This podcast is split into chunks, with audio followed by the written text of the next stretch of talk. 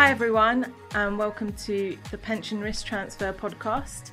This is episode one, where we're going to be discussing the best practice guide. I'm Roshni Sakaria, actuarial manager in the pricing team at Legal and General, and I'm joined here today with Amrit McLean and Gavin Smith. Thanks, Roshni. Yeah, I'm Gavin Smith, uh, head of pricing execution at Legal and General. Um, so I've been uh, working at Legal and General now for over eight years, and I've been in my current role for coming up to, to three years. I guess a key part of my role is around making sure we can produce um, enough quotes to support our clients and to make sure that those quotes are, are accurate and competitive. Um, and another key part of my role is also around thinking about making sure that after we've priced a transaction, how is that transaction onboarded onto onto legal and general systems from a pricing perspective? So doing those kind of post transaction data cleanups um, and looking after the reinsurance arrangements as well. All right, thanks, Gavin. Amrit? My name is Amrit McLean. I am a partner in the global law firm DLA Piper. Um, I just specialise in de risking, so that's all we do. We just work on PRT de risking transactions every day. Uh, we act for every insurer in the UK market, so we see a lot of transactions. Um, and I did work with Gavin at L&G for about four and a half years and Aviva as well uh, before moving back to private practice.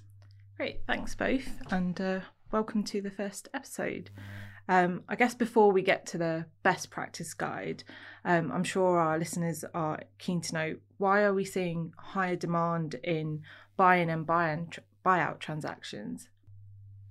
Yeah, I, I could pick that one up first of all. So, I mean, generally speaking, affordability has been improving for defined benefit pension schemes for a, for a number of years now. If you actually kind of go back and, and look at things like the PPF index, you'll see that kind of affordability has been steadily improving since since probably around 2016 2017 with generally favorable investment markets and uh, companies putting in substantial contributions into their into their pension schemes but what we've really seen since perhaps around about the end of 2020 is a steady increase in gilt yields, and that's had a big impact of affordability of pension schemes over the last couple of years.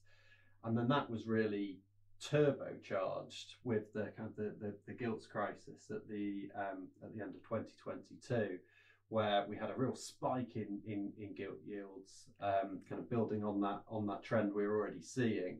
That all of a sudden meant that schemes who were who were maybe kind of 10, 15 years away from being affordable, all of a sudden were five, 10 years away. And actually, kind of the average time to affordability came came down significantly. And all of a sudden, we had we had a lot more schemes who who were able to afford buyout now, whereas in previously they thought it might still be five to ten years away. As mentioned, it's it's a very busy market. So I guess the question is, why is it so important um, the scheme is fully prepared before approaching um, insurers for a quote. Amrit, would you would you like to tell us from like the client side what you kind of think um, preparation looks like here and why it's important? Yeah, absolutely. Um, I guess when we were first coming up with the best practice guide, that was pre-COVID, sort of um, March 2020, um, and and since then, as Gavin says, the funding positions really improved. So we were worried at that time that there was a lot of quotes coming. People were having to be selective to some extent about what they quoted on. I think, if anything, that's just accelerated really, really quickly. Uh, we act for every insurer in this market, and there's not a single insurer who's not busy, or every time you speak to them, it's probably the first thing that they'll say. Um, and nobody wants to turn down quotes and the dreaded triage process that the um, insurers do to sort of decide what they want to focus on. So, that um, resource element is you know already uh, was probably stretched and is particularly so now. Um, so i think it's really important that people come and put their best foot forward and when they do get through and ensure it is engaged just to make sure they're doing their part so that that transaction is as smooth as possible. Um, we all know there's a sort of six week odd time period in which to get these transactions done. That's usually quite a busy period anyway. Um, and um, with with things like negotiations and the assets and you know every, everything that goes into it Um, so if that can be as smooth as possible without the surprises, then that's really key. Um, and it just allows everyone to to do as much as they possibly can and help that mar- uh, help the market out in terms of capacity. Agree. Preparation definitely leads to smoother processes. Gavin, do you have anything to add from like an insurer perspective to that?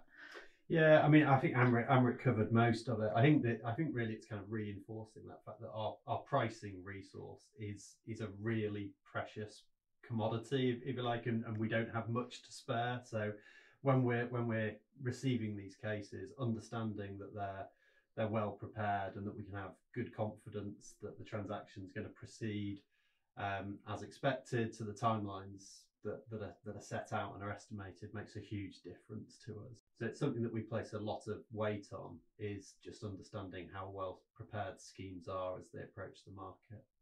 That makes sense. And and do we see that um, preparation differs between like the smaller sub 100 deals and the larger, you know, billion pound deals we're seeing in the market these days?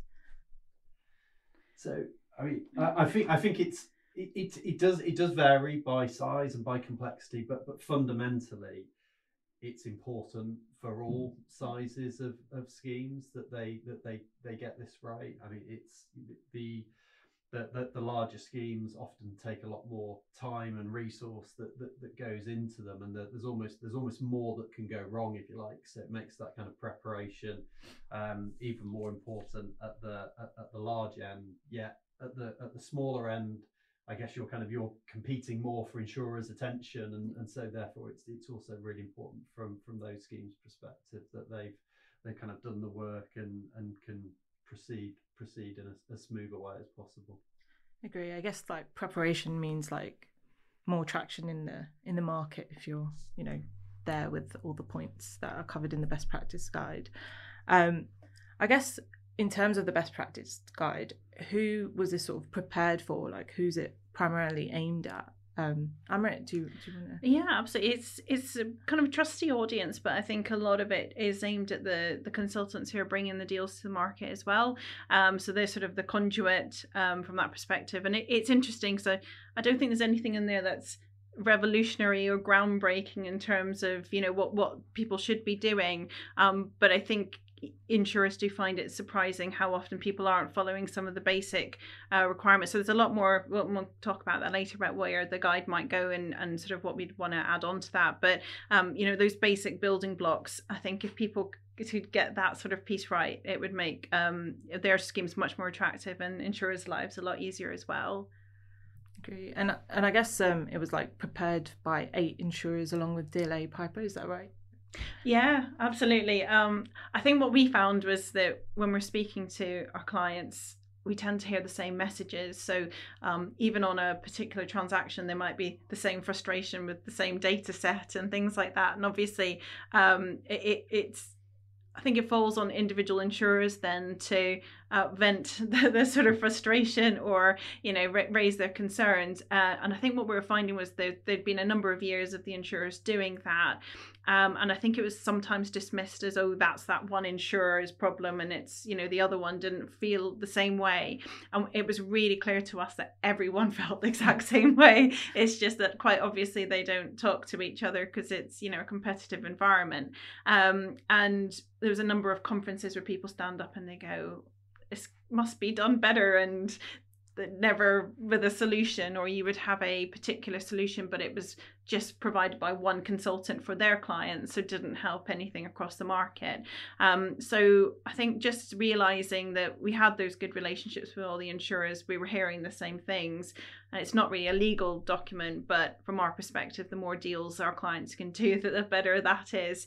Um, so that's just bringing everyone together and i think the key was finding the right individual from each of the insurers so somebody who understood about you know the actual pricing of things the benefits, the process itself, um, but also with enough kind of internal clout to get buy-in to, to the guide as well. That was really key. Um, and I think once, although it was all done virtually and in in lockdown, I think once people started talking, they just realised exactly what we did, which was that those frustrations and the barriers are all the same. Um, and I think when we had a launch event in September last year, that was really powerful because you had one person from each of the insurers standing up for what probably was the first time something like that had happened and just sort of with one voice saying this is what works and, and this is what doesn't work so well. Um, so I, I think it's um, rather than you know individual grumbles i think it's harder to ignore that single industry voice in that way. Yeah.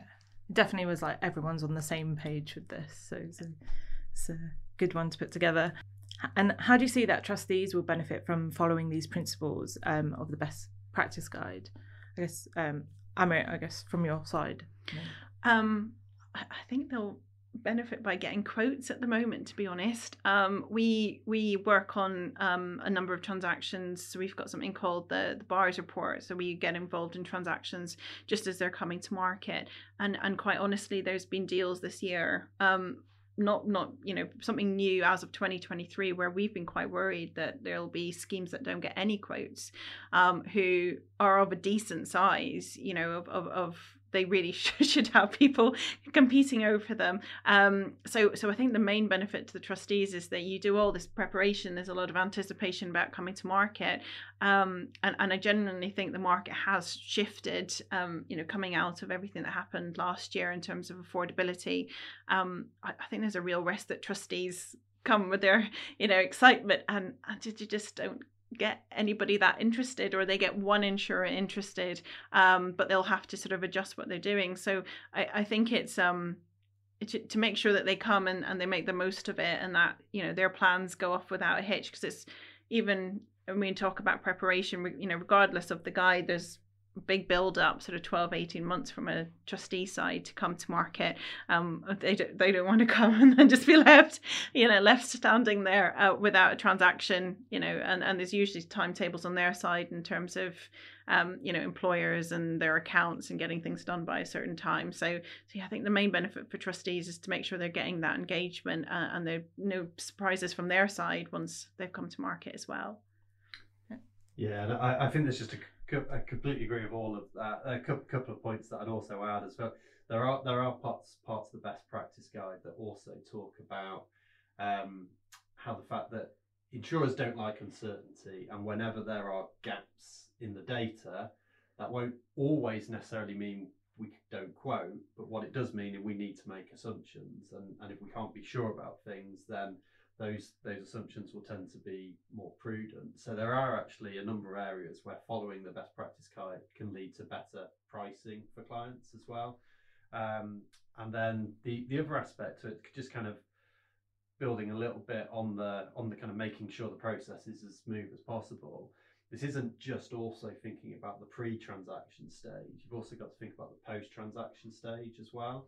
And if clients have kind of invested lots of time thinking about the quality of their data, understanding where there might be gaps in the data, then that also really helps them for, for the post transaction stage as well, and should ultimately mean that they have a, a, a quicker post transaction stage, which also means you know, less less advisor fees, less mm. time for the trustees to be spending on on that transaction when they when they think it's all done and dusted. It's actually not. There can often be another couple of years' work there. But if you put in that more more work up front to make sure the data's in a good place, then that can reduce those timescales and get you ultimately where you want to be, which is kind of full full buyout and, and wound up even quicker.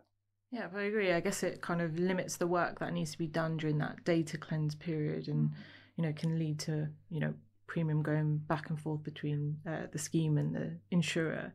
Um, I think it's really important as well that uh, some people do tend, if you're not going to do it, as Gavin says beforehand, you are going to have to do it in the cleanse. Yeah. And insurers tend to have clauses that mean if you're moving that too much, then you're going to have some sort of repricing and uncertainty element there. So uh, I think it, often it's well sometimes maybe not most recently but often an employer is writing a check of some sort and i think you know having that uncertainty knowing that you've got as much right up front and not trigger, triggering those later clauses because you've done too much in your cleanse is also really important.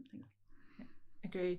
And i guess one of the things that the best practice guide touches on is um, marital status data.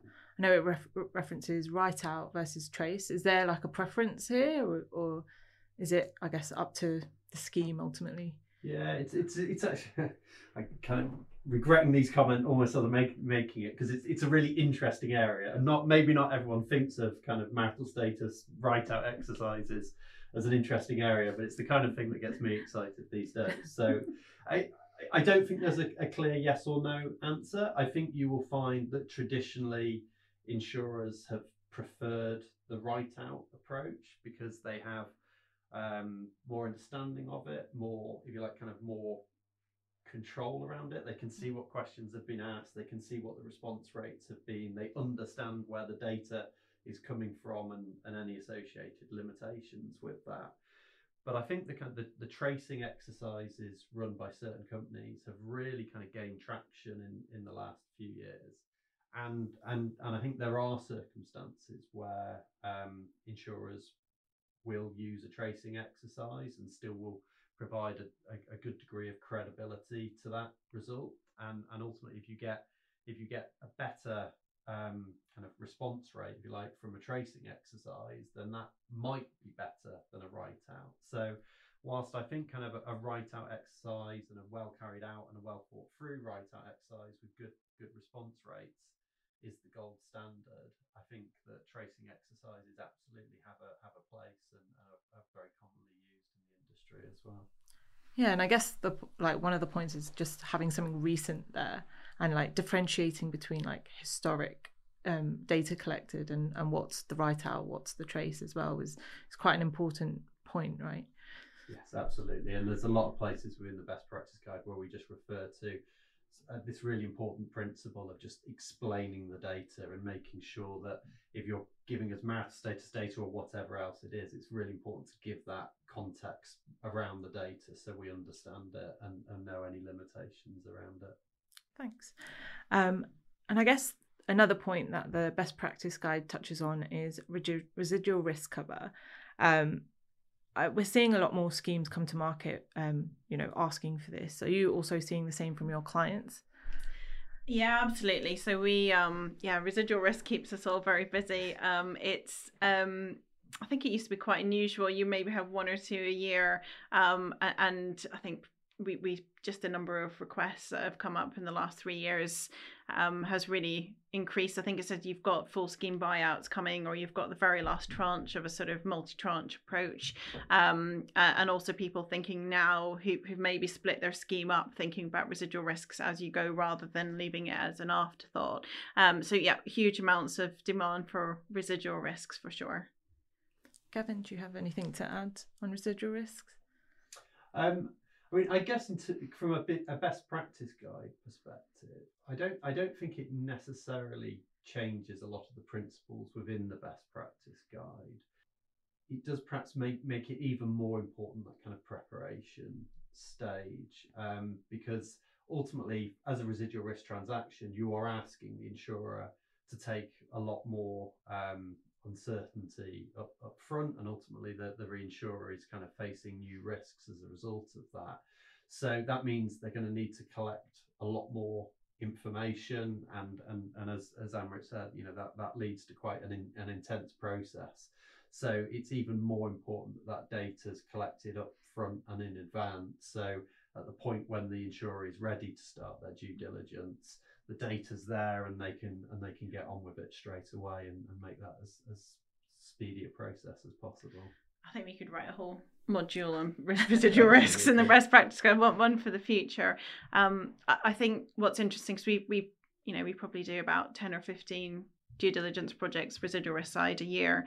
Um, and pretty consistently, I think people underestimate just how involved it is. Um, so you know, we get a data room at the outset. I, pretty much none of them are fully populated. There's always other things you know coming in um, and also we run a lot of queries back and forth just trying to get to the bottom of stuff. So we we have probably about six weeks to do full due diligence on a scheme that might have been around from like the 1920s so we we ask a lot of questions of the people who hopefully know more than us.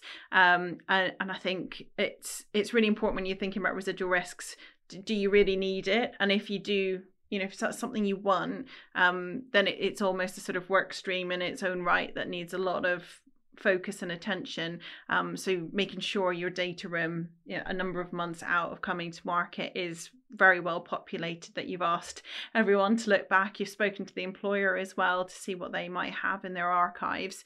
Um, and then when you're running the actual due diligence process and you've got you know lawyers or you've got people looking at the admin dd just making sure everyone's available and ready to start answering questions because the likelihood is there are questions about this thing that happened in 1982 what was that about? Um, so they're not easy questions. You do have to look back. Um, and it's those people who take that data room really seriously and you know all of their advisors are are ready and you know to start looking and answering those questions that's really key. Um, there's there's no law firm or you know admin dd provider who want to have a load of uncertainty and give that over to their client. They want to be able to cross as much stuff as off as possible. Um, but yeah i think we do still find people underestimate just how intense the dd process is especially if you're overlaying it with a normal transaction as well and everything that needs to happen in that same six week period it's definitely sounds like sounds like a lot of work from both sort of trustee side as well as the insurer side. So definitely like probably start early on that one is the key message here. Yeah, absolutely. um, I guess residual risk was one point that I sort of picked up on in the best practice guide. Is there any other like points that you'd want to like highlight that you think uh, are important to to bring up? Yeah, so I think I think the one that really kind of jumps out for me, which, might seem like quite quite a small point in the bigger scheme of things, but we, we we just talk about this general principle of having a very clear link between the the data and the the benefit specification.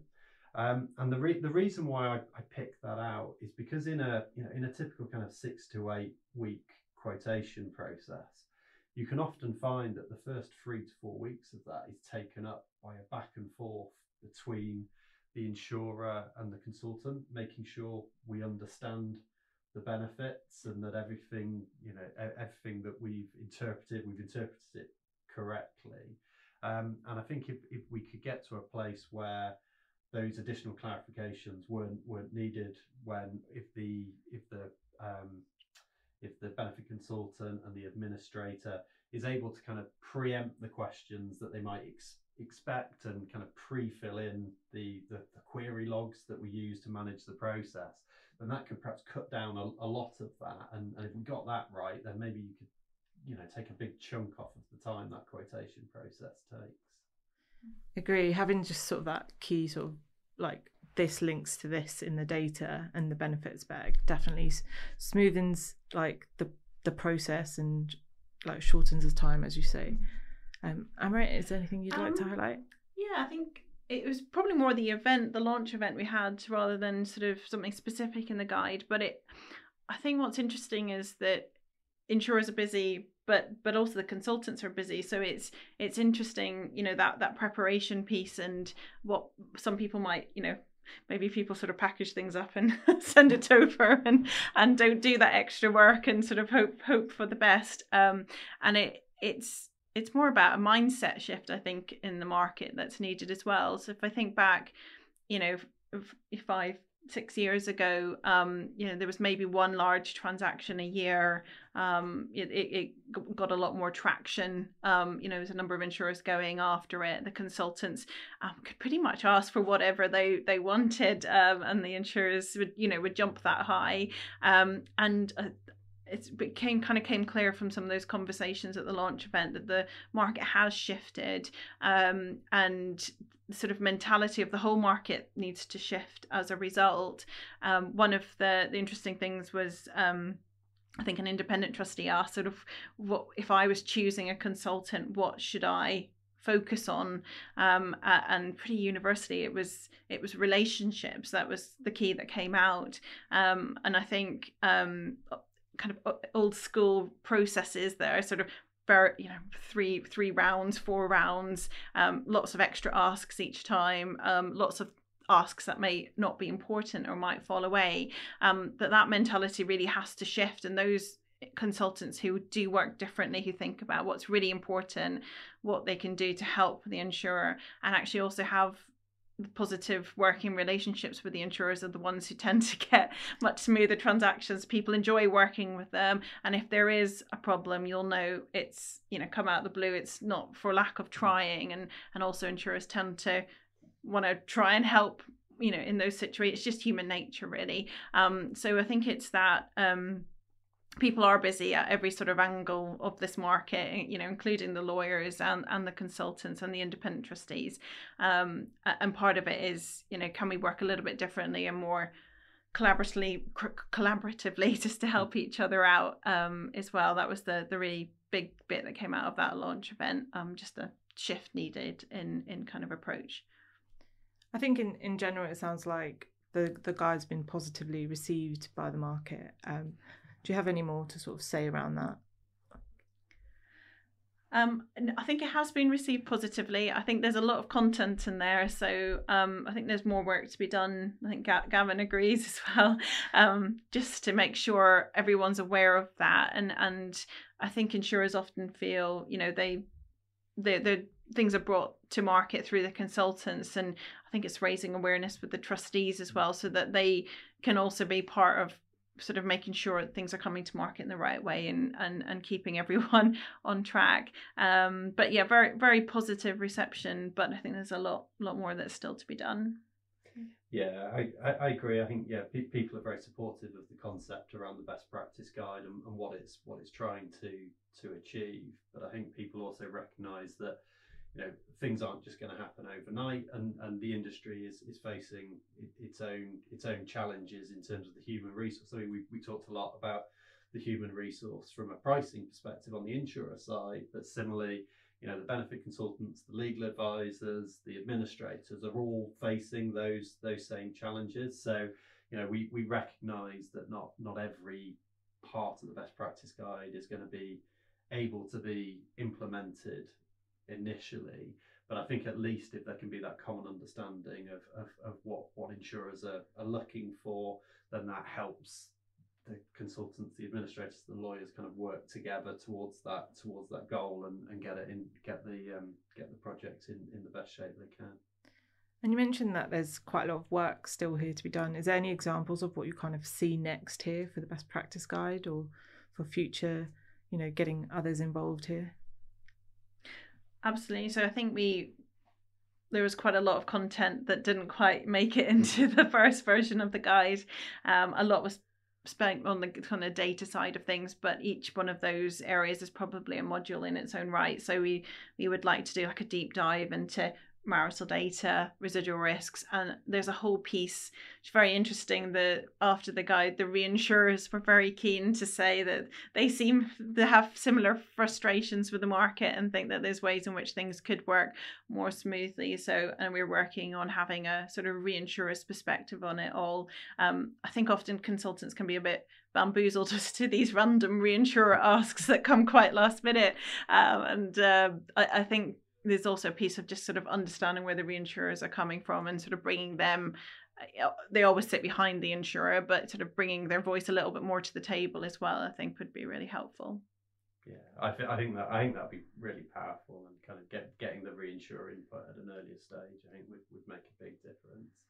I think also it's just it's also just around kind of embedding the practice into working processes as well. You know, I, ideally, I'd like it to almost become part of the vocabulary of when someone submits an RFQ to an insurer, that it comes with a comment of, you know, this has complied with the best practice guide, and it it almost becomes that that quality mark that we can we can look out for and, and we can um, we can reference and and also you know, Amrit was saying earlier on about the fact that this is all around insurers speaking speaking with one voice. I think it's then also, you know, it's about insurers having the confidence to say and, and just give that feedback in a in a constructive and in a positive way. But where we have had a case that doesn't comply with with some of the key principles of the best practice guide, just pointing that out to the to the EBC and having a conversation to try and understand why that's the case. And if and if a few insurers are doing that, then then people will, will listen to it, and I think it will make a make a difference in the long run. Oh, definitely. Uh, I definitely think like you know insurers are just a call away and keen to get involved right at the start, even before the mark like the schemes come to market. Um, so coming back to sort of present, if a trustee was picking up the best practice guide tomorrow, um, but they needed sort of some aid on the way and and like wanted some more help around it, who's their first point of contact? I guess. Yeah, I mean, I, I would say that your, your first point of contact should should be with with your advisors. I mean, the, the advisors that support this market are fantastic. They they they know the market inside out. Many of them have been working at it um, for or in the market for many many years now. So definitely have that conversation with your advisor. Ask for their their honest opinion on on on how they're um, taking account of things like the best practice guide to make sure that the um, the clients are getting the most the most traction that they they can.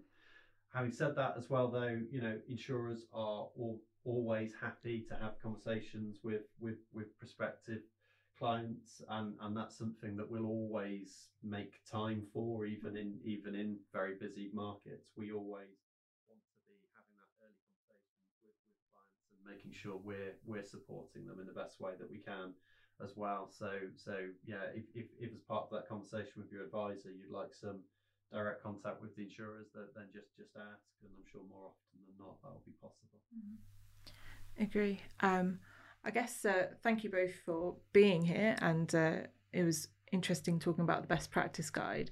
Are there any sort of end, uh, like closing thoughts that you'd like to share with our listeners? Do you want to go? Yeah, absolutely. Um, so I think the main thing is that We've done 11% of what's yet to come in this market. Um, so, all, all, those kind of young people getting into de risking and being unsure whether there's enough work, there's plenty of work. I think we can all, all attest to that. So, um, I, I think the kind of main thing is it is very busy um, and it will continue to do so. I think we're only starting to see the levels of busyness that we will over the the coming years. Um, and it's just really important that um, everyone and that you know that's that's not one one single um, contributor or part of this market but everyone just thinks about how we can do things differently and better. And um, I think as long as we're always on the front foot with that um, and and sort of working together to find a way through um, we should be able to get there. But but the sort of the, the past practices don't necessarily uh, work in, in 2023 as, as well as they did maybe a decade ago. And I think it will be those who are nimble and able to stay on the front foot, I think, who'll make the most of the market in the coming years. Yeah, and and and for me, I mean, I guess yeah, it's I mean, it's just such an exciting time for the market, such an exciting market to be to be part of. But I, I think what what continues to set our market out from from apart, I should say, from others is the collaborative na- nature of it. Is that you know when you go to these industry wide conferences, there's so much commonality of, of purpose and so many people not losing sight that ultimately all of this is around trying to secure pensioners' long term financial future. And, and just not losing sight of that of that ultimate goal, I think really helps with the collaboration of the of the industry. So I think I think we're in in in strong strong shape to deal with the challenges that we we've got ahead of us. Right, thank you. Thank you, Amrit, and thank you, Gavin, for being with us today. The best practice guide is linked in our description below. Don't forget to like, subscribe, and share this podcast with your friends and colleagues. And I'll catch you in the next episode. Thanks, everyone.